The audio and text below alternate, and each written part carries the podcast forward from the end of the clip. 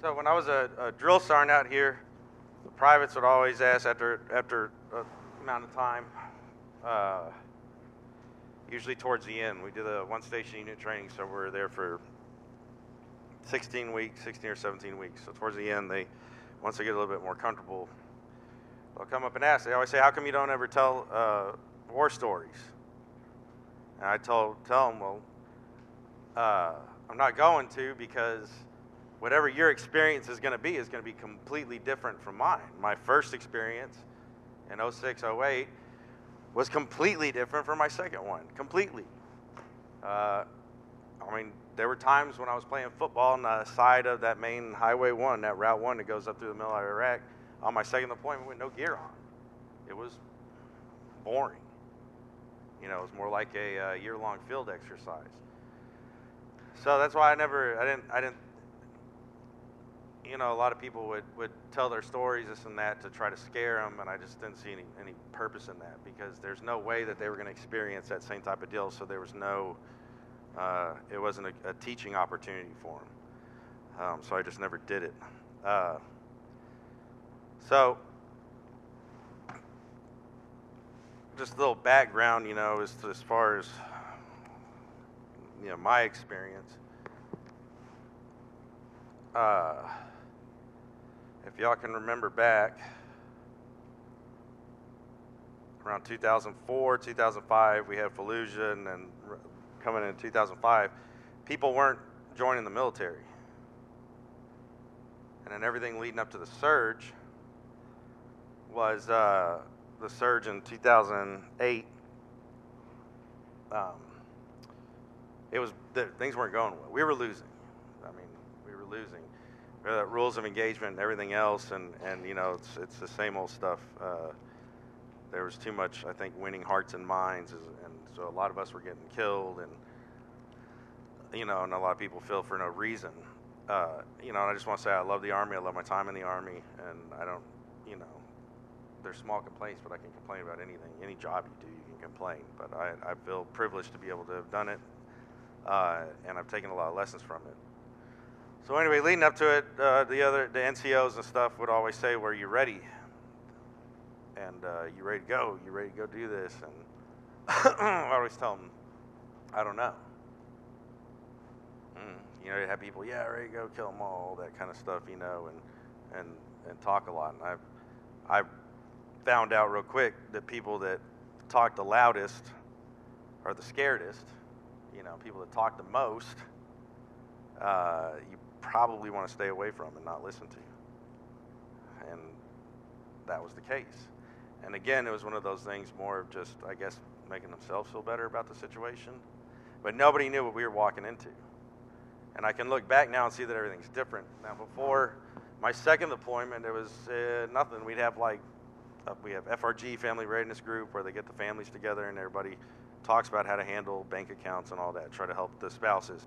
You got a lot of really young you know, people, you know, 18 year old wives that they just got out of high school, you know, so they have no idea about running a home while there are other that, well, probably don't know either. But it's, it's to help get, get the families ready.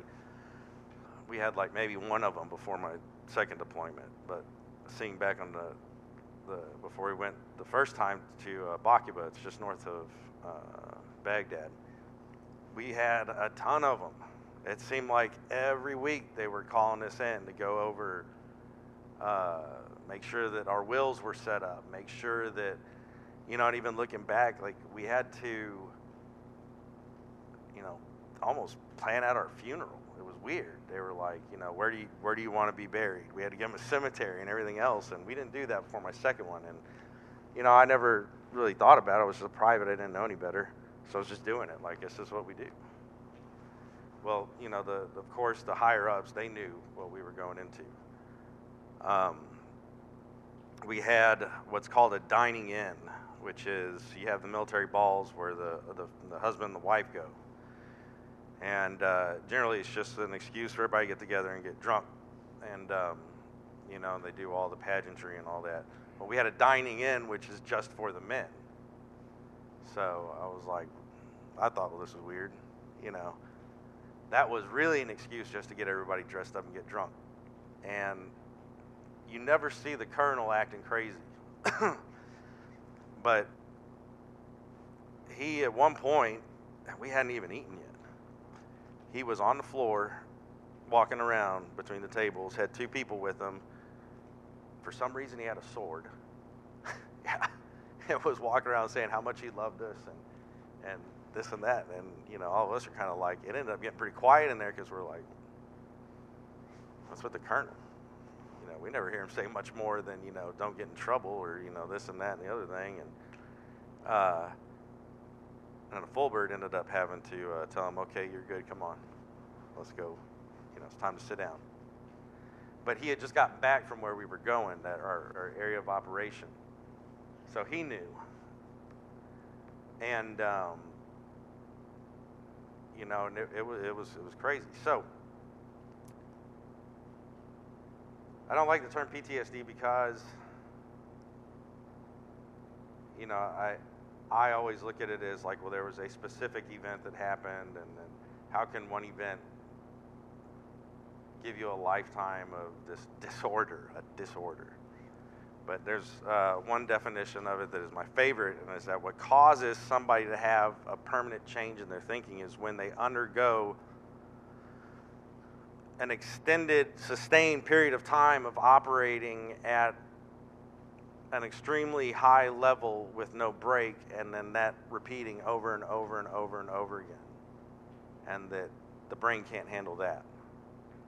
We're able to take in certain things, because if not, every time a family member died, we would all be, everybody in this room right now would just be an absolute mess from, you know, back when grandpa died 25 years ago. We're able to, the brain is able to um, compute and comprehend and take in bits of information. But when it's being flooded constantly for extended periods of time, there gets a point where you're going to assimilate into that way of life, and that's going to become home, and that's okay.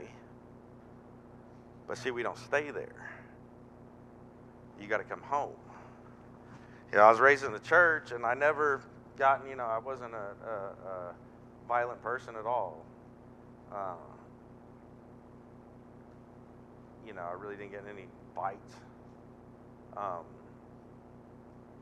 I didn't, you know, and I really, when I, even when I started drinking, you know, when I would drink, it wasn't, I'd have a beer too, it'd be good. You know, it wasn't, you know, I wasn't drinking to, to forget something. It hadn't turned into that. But I thought, you know, I wasn't in the church. You know, I thought I had a pretty good handle on things. You know, I was I was doing well. Uh, so 9/11 happened. We all know that, and then, then the uh, like I said, they were having problems getting people in. At the time, I was, and a lot of y'all know, I was I was a professional flutist. You know, a classically trained flutist, and uh, so I was in between. You know, well, I want to join the army, go do that just do my part, you know, and then also being a professional classical musician, you don't really know if you're going to be having a paycheck coming in, so it's not real smart if you, you know, want to eat.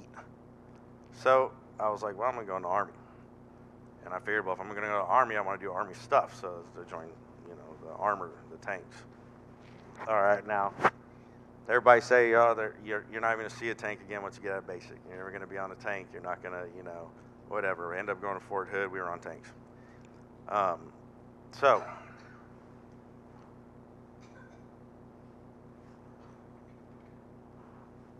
I had not tried to prepare myself for anything because I didn't know. Because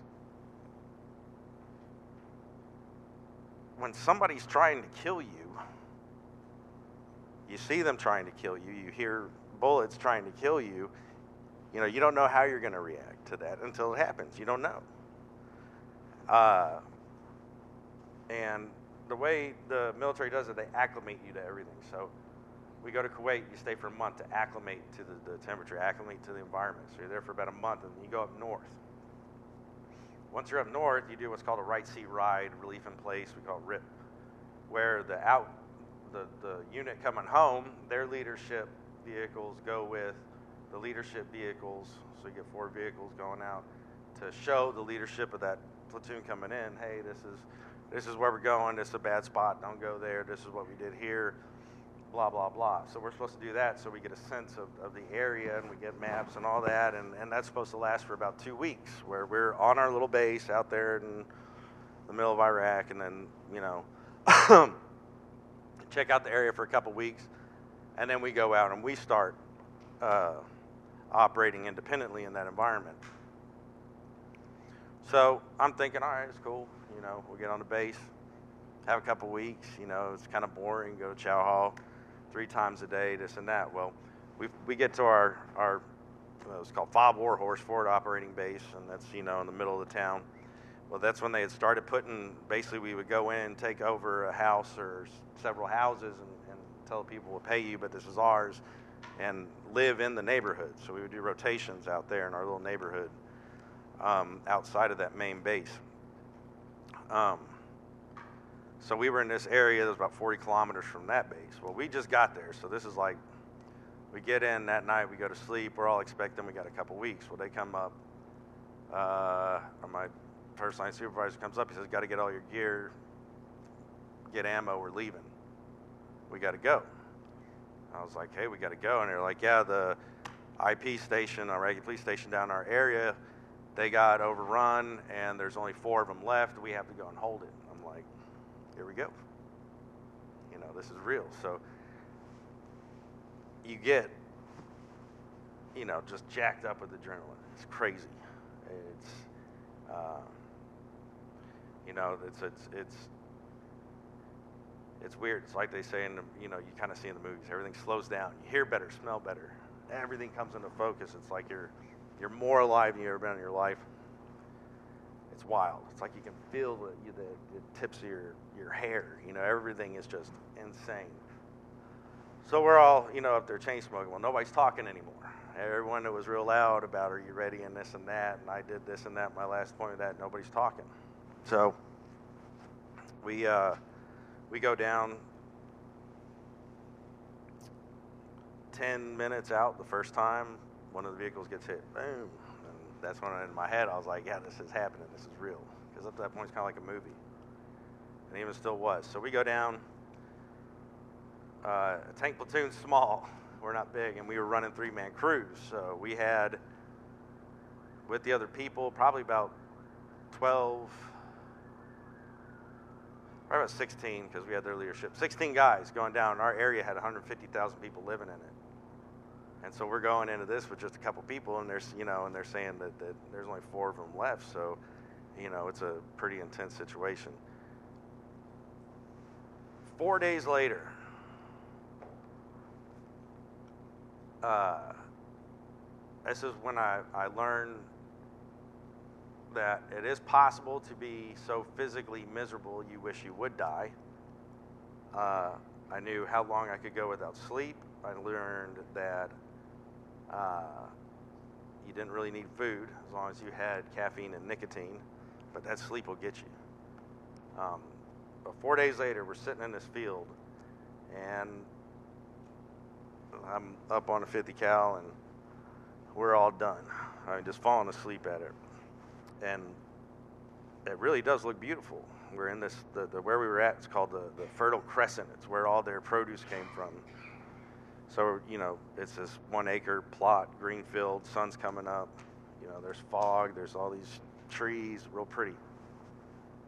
And uh, I'm coming in and out. Well, this group of people we had finally gotten down to after about four days of fighting, we had managed to corner them in this village, and it was done. That part of it was done. Well, at that point, we were still, if you could get one of the enemy, if you had wounded, them, uh, America will try to save them and get them out. And, um, you know, and I was all about it at that point. Uh, you know, brand new, didn't know any better. Uh, well, I can't say at that point, going into that point, a few days beforehand. So we're tired, hungry, and everything else, and we're sitting out here in this field, and I hear the Black Hawk medevac gets on and says, Well, it's a hot LZ, I'm not landing. And I'm thinking, well, we're sitting in the middle of it, man. Come on. The quicker he gets down and gets this guy we just messed up out of here, we can go and sleep and eat. So he won't go. He comes in and then leaves. So this shortly became uh, the first person that I was responsible for letting go. Uh, turned around, my buddy Sofel, he's standing over him with the medic, and uh, this guy's not in good shape. And uh, he, he's, he keeps kicking him, waking him up. I said, stop kicking him, just let him. Uh, he was in enough shape where if we just let him go, he would drown. Um, so I was like, just stop. The quicker he dies, the quicker we can get out of here. So we stand there. That's the guy that uh, I was telling y'all about last February. His wife found him uh, hanging, but was able to get him out. I guess they revived him. But um, that's the one that I was talking about for that one. There's a whole bunch of people that just didn't make it. But that's why I say it's a sustained amount of time. We still had at that point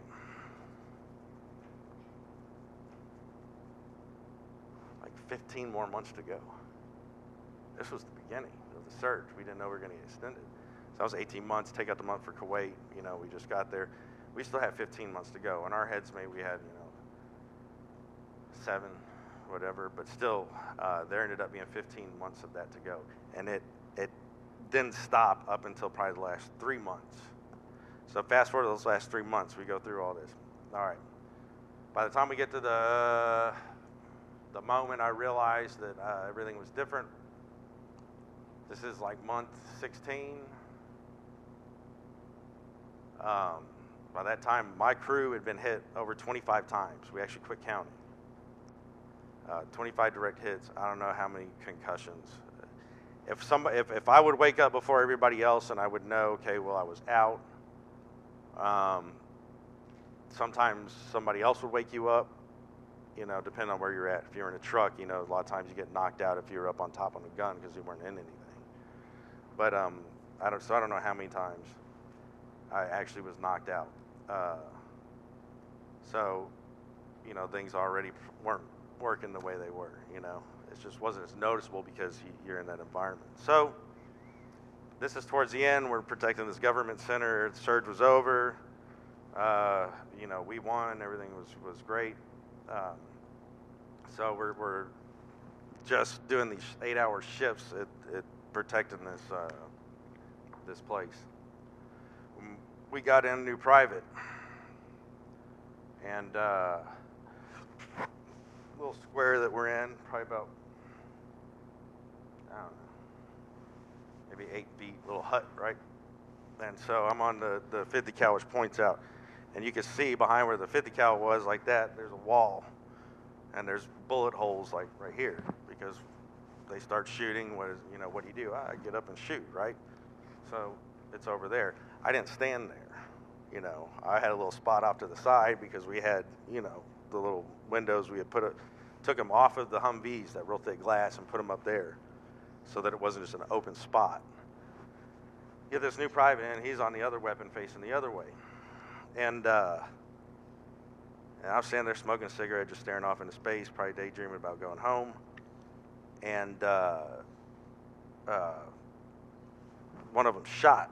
You know, I was, I, I, was complacent by that point. So I'm just standing there in the window. And uh, he got pretty close. He got pretty close. I mean, it was, uh, there's different sounds when somebody's shooting at you, when it goes by you, all that. This one, if it sounds like somebody just hit like a two by four and a two by four next to you, it, it was almost your, your time. Like that was, you got lucky. That was it. Hit, hit right underneath, and then, so what they do is they'll shoot right that first one because you want to jump up and get the sniper. Then they'll have another group that will just open up on their machine guns on this side. So that happens. I'm look and I'm like, ah, we have to call this up. You know, I can tell there's gunfire over here. And uh, the new private had come, and I look over, and he's in the fetal position on the ground. You know, and I looked at him, and uh, you know, I didn't jump on him or anything. I just said, hey, uh, what, what are you doing? You know, I wasn't in church, so it wasn't that gentle. But, you know, I was like, what are you doing? And he's looking up at me. And, you know, he said, I'm, I, they're shooting at us. I said, I know. Get up and shoot back. what, you know, what, and I didn't run over there to do it. I was like, I ain't, I ain't walk, you know, he's right there. But I was like, dude, you, it, it's real. I know you just got here and you're only going to be here for a couple months, but uh, that's your side. I was smoking my cigarette. You know, you get up and do it. So by the time he gets up there and messes with it and he can't even fire, they're done. They don't stay out long come and run away. Anyway, that's the point I realized that I completely assimilated to that life. I wasn't getting that adrenaline wasn't there anymore. Uh, they don't care about human life. I didn't care about human life. I didn't care. I wasn't. I didn't have. I had that that background of, of church and, and, and my belief, but I had been so far removed from it for so many years. I didn't have that to fall back on. So it was uh, a complete absence of God in a situation where, uh, you know, it's anarchy and I was okay with that. And it was scary because you can't stay there, even though that would have been fine. You got to come home. You got to come back to this, to normal people, where, you know, it's not okay to do the things that we did. You got to be civilized. So like I said, you don't know how you're going to react until you're in that situation.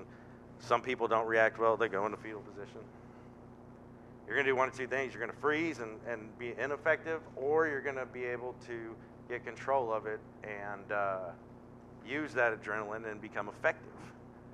And I was, I was really good at it. Um, I was really good at blocking that out you know, I was like, well, we're over here doing, you know, they attacked us, you know, even though it wasn't exactly them. But, uh, you know, in my head, uh, more dead Muslims, better off we are. That's what I thought. Didn't matter. Uh, and I could have, you know, I would have been all right staying there and doing that. And I think a lot of people would have. But you got to come home. So they start giving us all these classes, right? Uh, and they kept telling us don't drink, don't use alcohol to, to, to, to cover, you know, whatever you're going through. I'm like, I'm fine. Everything's good. I'm getting up and eating. I'm going to the gym. Everything's great. Uh, you know how to lie to the doctors. You see, if you have a concussion, you go in. You would you would think that they would make you get checked out. Sometimes they do. If there was like a higher ranking person there, they would make you go to the Troop Medical Clinic but their test was stupid. The whole test was based off of if I say monkey, apple, baseball bat. Walk in and they're like, okay, come on back. Monkey, apple, baseball bat, you pick three words. And then you get your blood pressure checked. You tell them that you just have a slight headache, you're fine. Uh, that you were, you know that you were not unconscious for more than 30 seconds.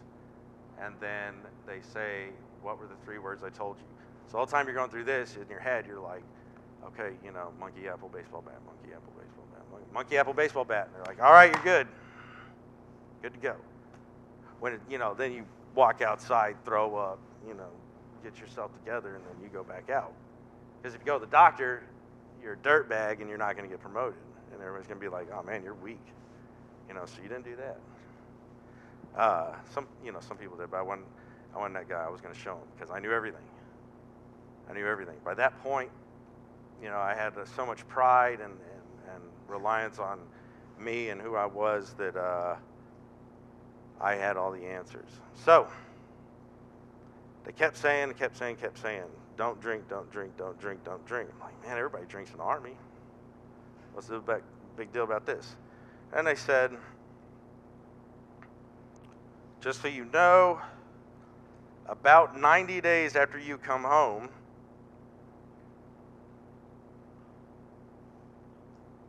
your brain's going to process everything that you just did. I'm like, 90 days. They said, you can come home and everything's going to be great. uh, Uh, Lee, we give me some water. But but be careful because at the 90 day mark, all these things are going to come flooding in. And uh, I was like, ah, all right, whatever. When I came home, I didn't. I still I didn't drink. Um, you know, when I went home on on my six month leave, I didn't drink. I didn't have one drink. Uh, people said I was acting different, but I just thought they were being nervous to be around me. I didn't feel different. So, y'all know Christy is not my first wife.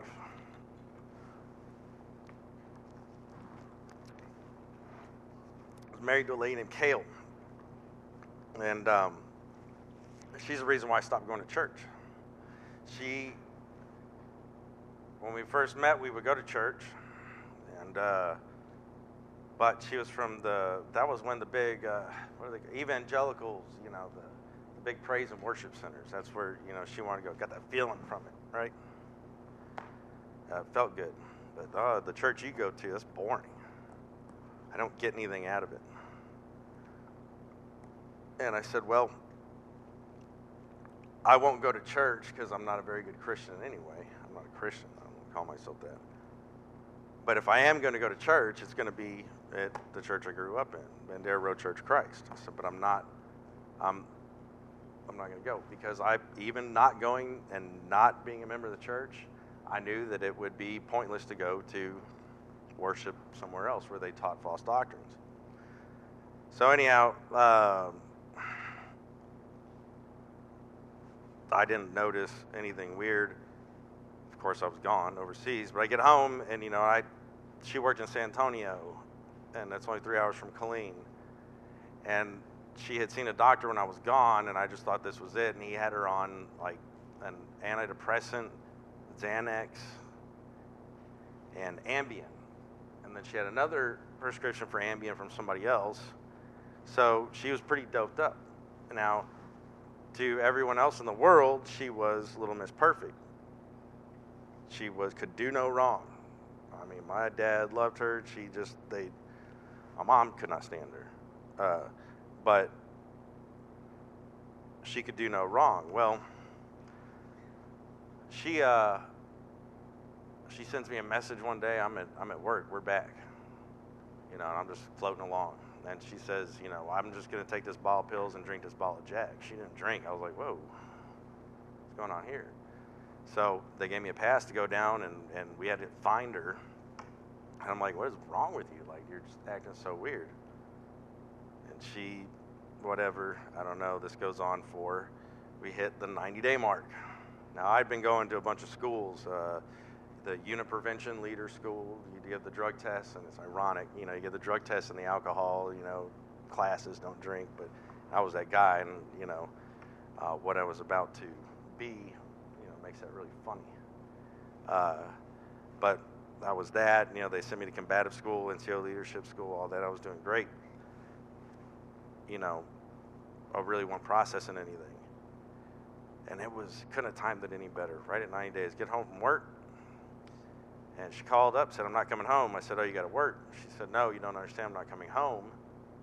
I said, Okay. And she said, I had an affair when you were gone. And I said, Let me call you right back. So I just hung up the phone. I stood there for a minute and I was like, even in my head, I was like, Really? You? You know, see me doing that. You know, I could see, you know, a lot of other people doing that. But you? Which explained why she was acting so weird. It was that depression and guilt. Uh, so I called back and I was like, well, who was it? I can't tell you, you know, I'm not going to tell you his name. Obviously smart. I, in that state, I probably would have killed him. I mean, I wouldn't, I didn't have any morals at that point. Uh, so she says, yeah, it was for, she said, from I left and I got there in October. So she was like, it was from October till right before I came home. I said, that's months. I was like, you didn't have an affair. You had a boyfriend. I was like, that's different. Let's let's be real here. That's a, you had a whole relationship. Like, that's why you're having a problem. But I was raised by very good parents, and even with that, uh, I told her, I said, well, look, I don't. I don't believe in divorce. Won't do it. Won't do it. Uh, people make small mistakes. Sometimes people get boyfriends while their husbands are deployed. You know, hey, it happens. But I wasn't gonna. Um, I wasn't gonna give up on that. Uh, but she was gone. She was out there. But the deal with the, the disorder is that all these things were piling up and I wasn't dealing with. So when I got that news, and honestly, it was my pride that hurt more than anything because I did not, we should have never uh, been married, we should have never been together. Um, I was just fighting and throwing you know for what. We didn't have kids. It was just my own pride. divorce looked like you failed, right? And I was extremely prideful. Uh, but it wasn't even about her that, that made me upset, really. It was, it was just, a, how could you do that?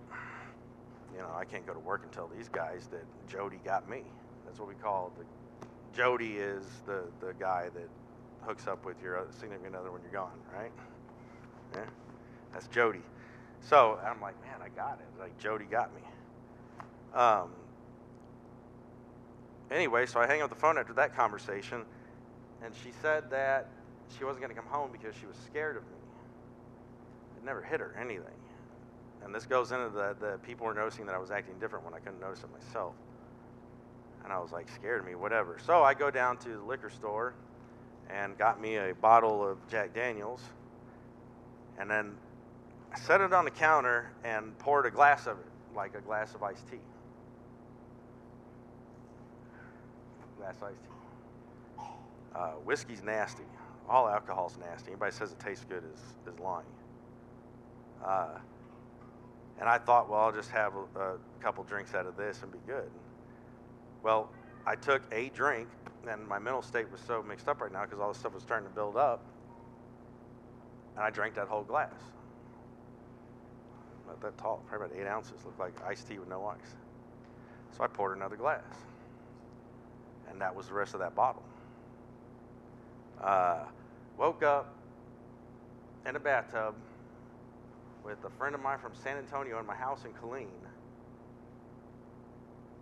trying to talk to me Like, how'd you get here?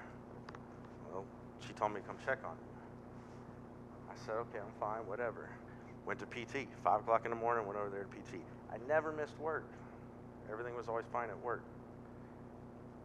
Next day I come home, bottle of Jack, drank it, and that went on. I don't know how I didn't ever miss work. Now that went from not drinking to being able to get down a bottle of uh, whiskey, get up at five in the morning, go run a couple miles or whatever else we were doing. I think I was running just on pure hate. That's what it was. I went to that. It, it, you know, the absence of God is just loneliness, hate, resentfulness. That'll fuel you. That's what I was living on. I was also very good at, at, at, at hiding it, but it's not too too hard to hide it when everybody you work with is an alcoholic. So it was okay. The whole formation reeked the next day. We already had orders to redeploy. Some people weren't even back a year. We knew we were going to Mosul in a couple months. Have fun. The Killeen police knew it. There are so many times they should have arrested me. Where else would you go where somebody can put their hands on a cop and they're going to be like, all right, all right, just calm down. Killeen, Texas, in the middle of between 2005 and 2011 because they knew they'll be gone a few months anyway. So I just completely got uh, just this hate. Hate for everything. And at that point, there was no more consideration about church until, and I never even thought about God until 2011. So I was just out and gone. I was gone. Gone. And and I met Christy. And, uh, and that was crazy because everybody, uh, everybody I knew was a terrible person. People's wives would just, it didn't, it was bad. Sexual immorality, everything. And, uh, you know, you didn't do that to your buddy. So I had this one set of friends that, that when, when Gail had left, that they would come over and the guy goes outside and his wife, you know, says whatever, and I'm like, mm, weird. Quit talking to them. But that's the way a lot of them, almost all of them were. It was crazy. Just people didn't care. Come over, get drunk. It was, you know, I don't know, like back in Roman times. Well, Christy uh, was friends with Sofel, the guy that tried to hang himself, and, and those folks. And she was going through a divorce. And I had never talked to her before, but um, she knew I was going through a time. And so she had called up and she said, she worked doing this craft thing and had a picture of a dog. So I'm to drop, you know, when I come by your house and drop this off. I was like, all right. And uh, so it was a Sunday afternoon, probably about 1 o'clock in the afternoon. And she comes, knocks on the door. I go open the door. Of course, you know, I got a beer. I was like, hey, you want to come and have a beer? And she's like, no, no, no. Here, I just got you this. I was like, you can come in. She's like, no. And she left. I'm like, weird. You're a weirdo. Like, don't you know where you're at? And then everybody had come over one night, and uh, we had had a you know a party and drinking and everything else. And um, she was there, and we were watching Cloverfield. It's like our movie, Cloverfield. And uh, she wasn't she wasn't drinking. I was like, man, this girl's weird. Everybody else here is like just a raging drunk idiot. And, you know, here she is. So, so anyhow, she, uh, I'm passed out. And she, uh, she she fell asleep also, wakes up freaking out. Said, I gotta go, I gotta go. And I wake up and I'm thinking, what, what what's going on here? Said, I gotta find my keys, I can't be here. Well, everybody else had left. She said, I can't be here. I can't be, you know, in this house with, um, you know, you, a man, and I, you know, what are people gonna think? And uh, like, wow, okay. So anyway, Christy was naive and I was at the beginning of, of what I was quickly becoming and was.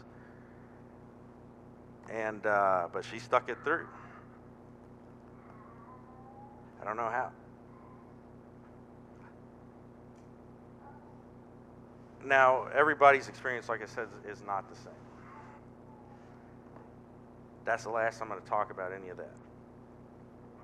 Uh, I had to, when I was getting ready to talk about these things, I had to uh, really decide what I was going to say, what I wasn't going to say, what I was going to bring up. But the point is, is that I knew there had to be some kind of, you know, understanding. Now, like I said this morning, everybody's going to go through some, some type of tragedy in their life. There's no getting out of it.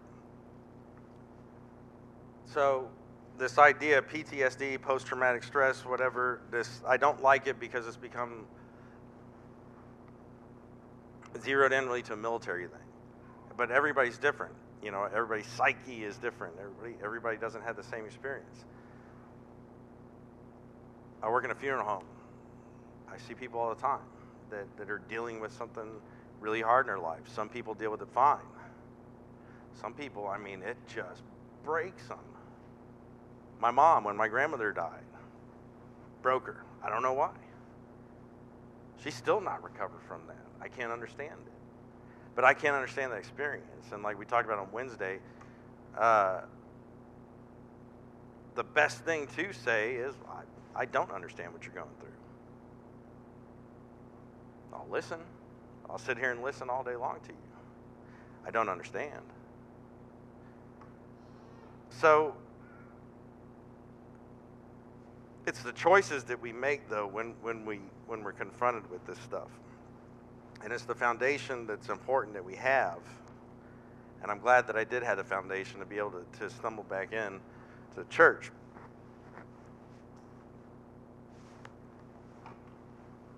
Before i died. Uh,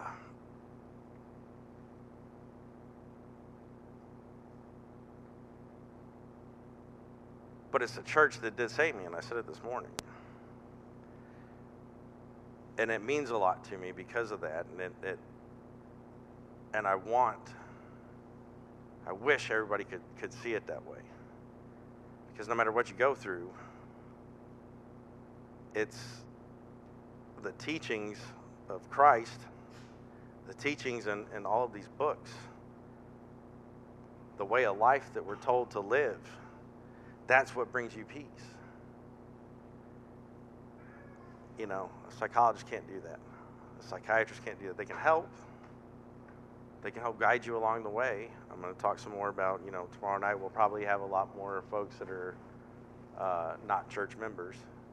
Um, so I'm going to talk a little bit about that. And also, it kind of gave me a way out to be able to say uncomfortable things in front of people I know instead of strangers. So I'd rather be talking about that stuff here with y'all instead of, of them.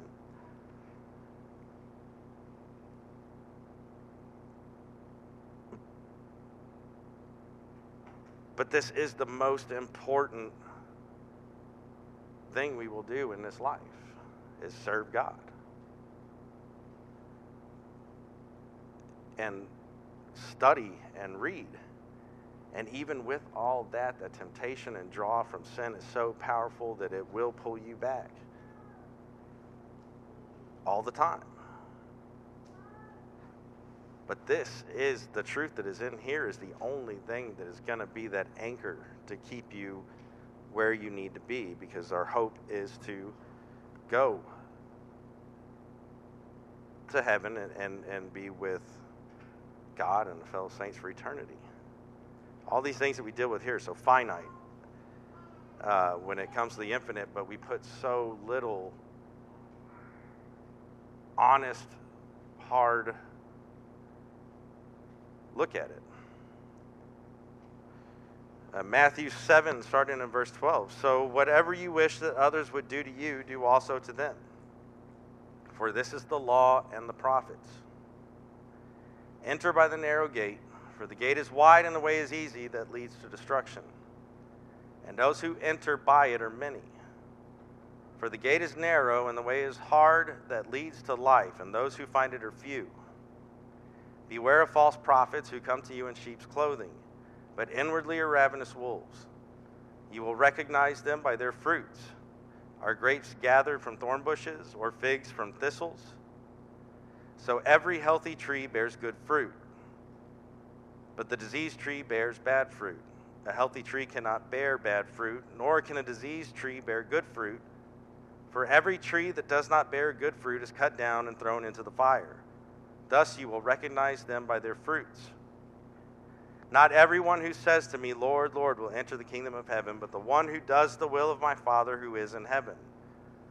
On that day, many will say to me, Lord, Lord, did we not prophesy in your name, and cast out demons in your name, and do many mighty works in your name? And then I will declare to them, I never knew you. Depart from me, you workers of lawlessness.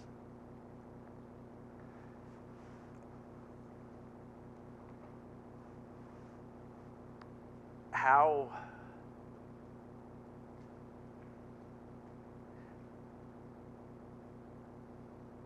that portion of scripture I love because it's it just amazes me that that folks don't read that and shudder.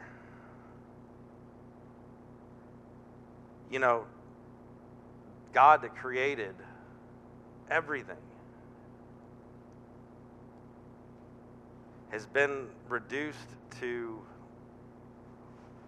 entertainment.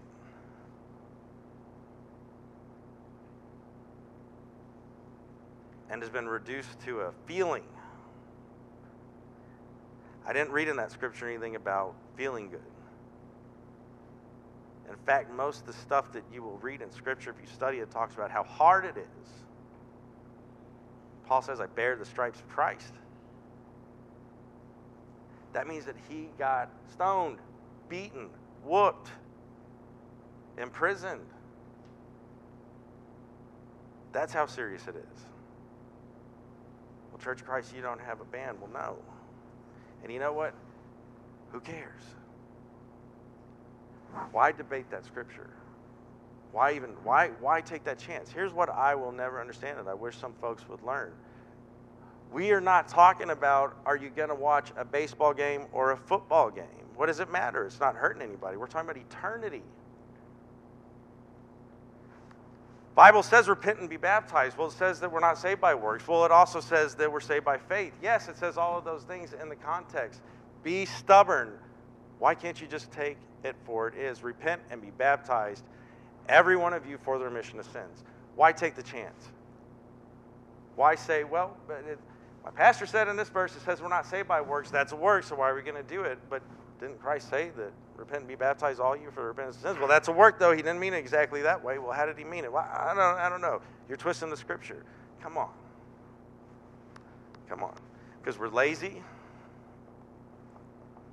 Uh, as a people, I'm not talking about us, I'm talking about humankind, mankind, uh, and especially here in the West, everything is quick, everything is immediate we have to have a 25 minute sermon. Everybody's got to get out of here because I can't stand it anymore and I can't listen. I got to go to sleep. It's true. I do it too. But like I said last week, we have got to make sure that this is the basis for everything we do.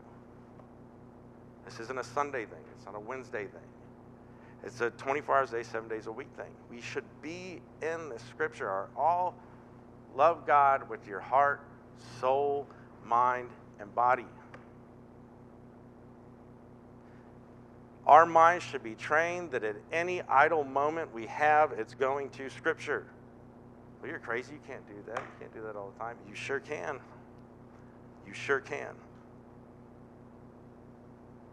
And by doing that, we will be that example to others in the world that need it. We all need it. But how much more so do those folks that, that, that believe in false doctrine need it? And if we truly say we love our neighbors, we love ourselves, and that we're not being impartial, it's a lie. Come on. Come on. How much extra time are we really spending?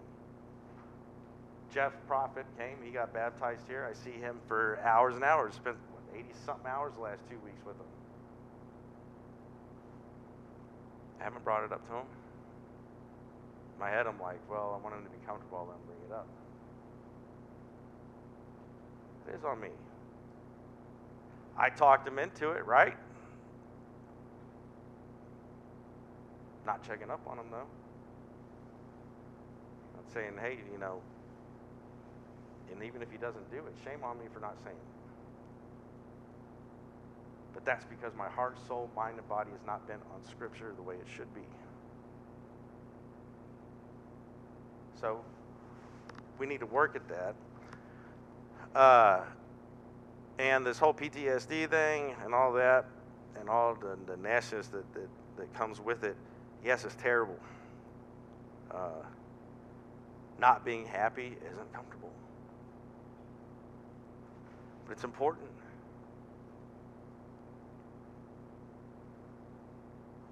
How can you be able to influence people and how can you be able to help the lost if you can't share some type of life experience with them? That's what makes us us. When I was a child, I thought I was a child because I didn't have that many things in my head. I heard a really great analogy. You know, a, a, person that wants to be happy all the time and thinks that happiness is everything. Look at people in Hollywood that they still do drugs and kill themselves on a, on a pretty good basis, right? They're not happy. They're shallow because everything is given, everything is there, everything is comfortable. There's no in between. So then when they have to have an icky feeling and deal with it, there's no fallback. They have no Bible, they have no Christ to fall back on. There's no foundation to go to. We don't need to be afraid of suffering.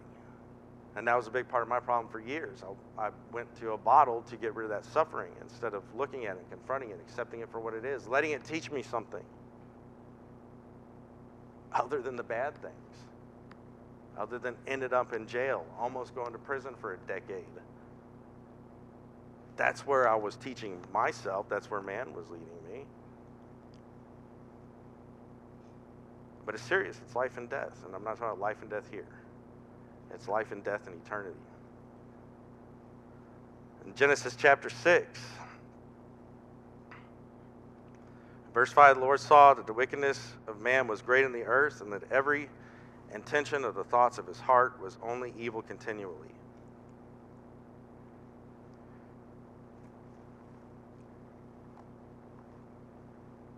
If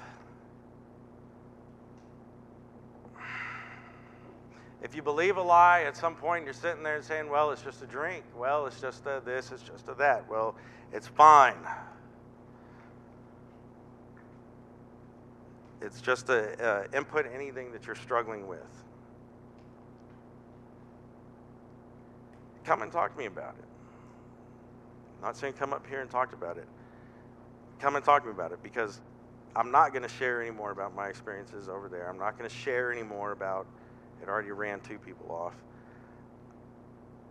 Uh, and it's not because of that, it's because I don't have it written down. I can show you my iPad. Um, and I did finally get, yeah, we are over, but I was able to finish. I was way behind on those first two. I don't care though. Talk to somebody.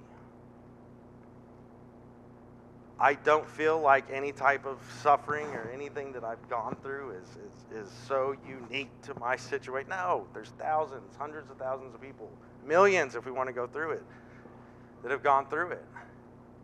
Millions of people have processed it better than I did. Uh, there's choices to make. I just made every one of the wrong ones. And I'm thankful, I thank God that I was raised and had at least a crumb of the foundation to go back to once I got my mind right. Once I had crawled out of where I was at. I was man in Genesis chapter 6. All my thoughts were on evil continuously. It was dark. I was a danger to everybody around me. Evil she saw it. Evil. But there's way. We're here, having a baby. And I can say I'm genuinely happy. And it's only because of this 20 plus medications, psychiatrists, years. Went to a psychologist for a year every day, went in and talked about my feelings. I was supposed to get better, right? But I wouldn't tell anybody anything. I told her something that I won't share. The Christy will be the only person that ever I ever tell this particular thing to. There's a lot. I tell her um, everything, uh, but I never talked about the war or any of that or my feelings on that. I was keeping it hidden, still keeping it hidden. So uh, one day I go in there. It was the last day that I saw her. And man, I've been going there a year. Go for an hour a week and talk about how I feel. I think I was lying most times just to get a pass because it made everybody happy. Oh, he's going to therapy. He'll be all right. So one day I went in, must have been in a bad mood, and I said, "Okay, well, you want you want to know something that, that bothers me and goes on in my head?" She was like, "Yeah, share it with me." An hour later, she's sitting there bawling her eyes out, and I'm like, "Well, I got to go." Thanks, Doc. I even said to her, like, you wanted to hear it. Christy teases me because I can't stand watching people cry. And I was like, well, you, you asked for it. Christ was there in the beginning, and God sent him.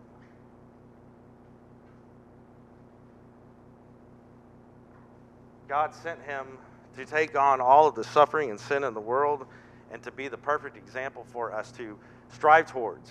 We will never be perfect, but it's something to strive towards, and it's great that we're not expected to be perfect because we're not. But we have that goal to go to, and we have an example that that way God would understand. God knows what we're going through.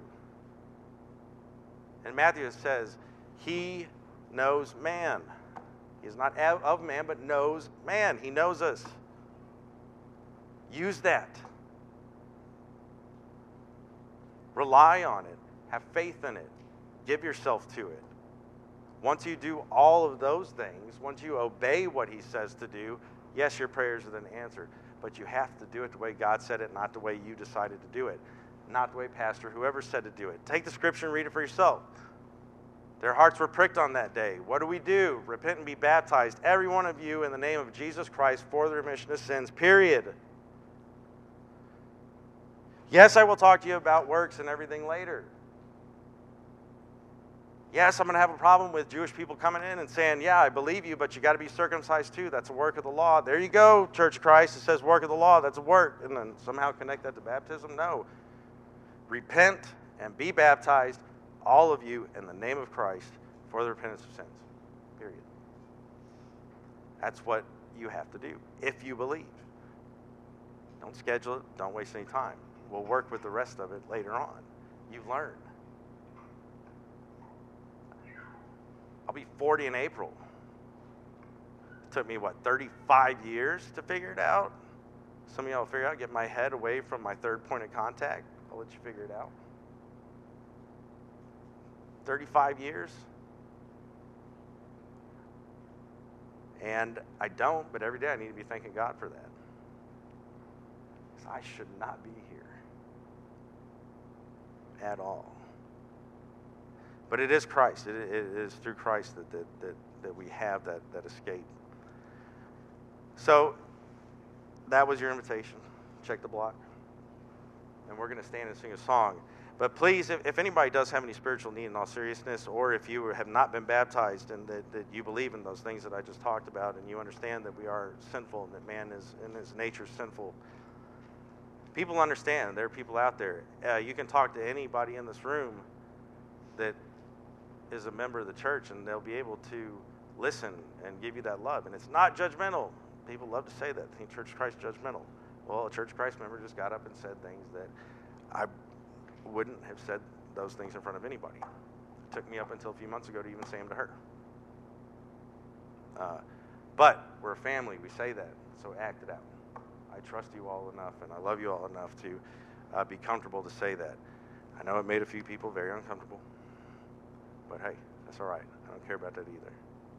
If you have any type of spiritual need, though, um, don't forget, come back tomorrow at 7. We're going to talk about uh, bad decisions, right decisions, and then start going into AA and how much is tied to the church. Um, and, and that is a better biblical answer to sobriety and, and dealing with PTSD and grief. I think I'm hitting the point. I'm supposed to do that, right? As long as I mention PTSD and grief every once in a while, whoever's listening to it will be like, oh, there it is, he said it. What's he talking about?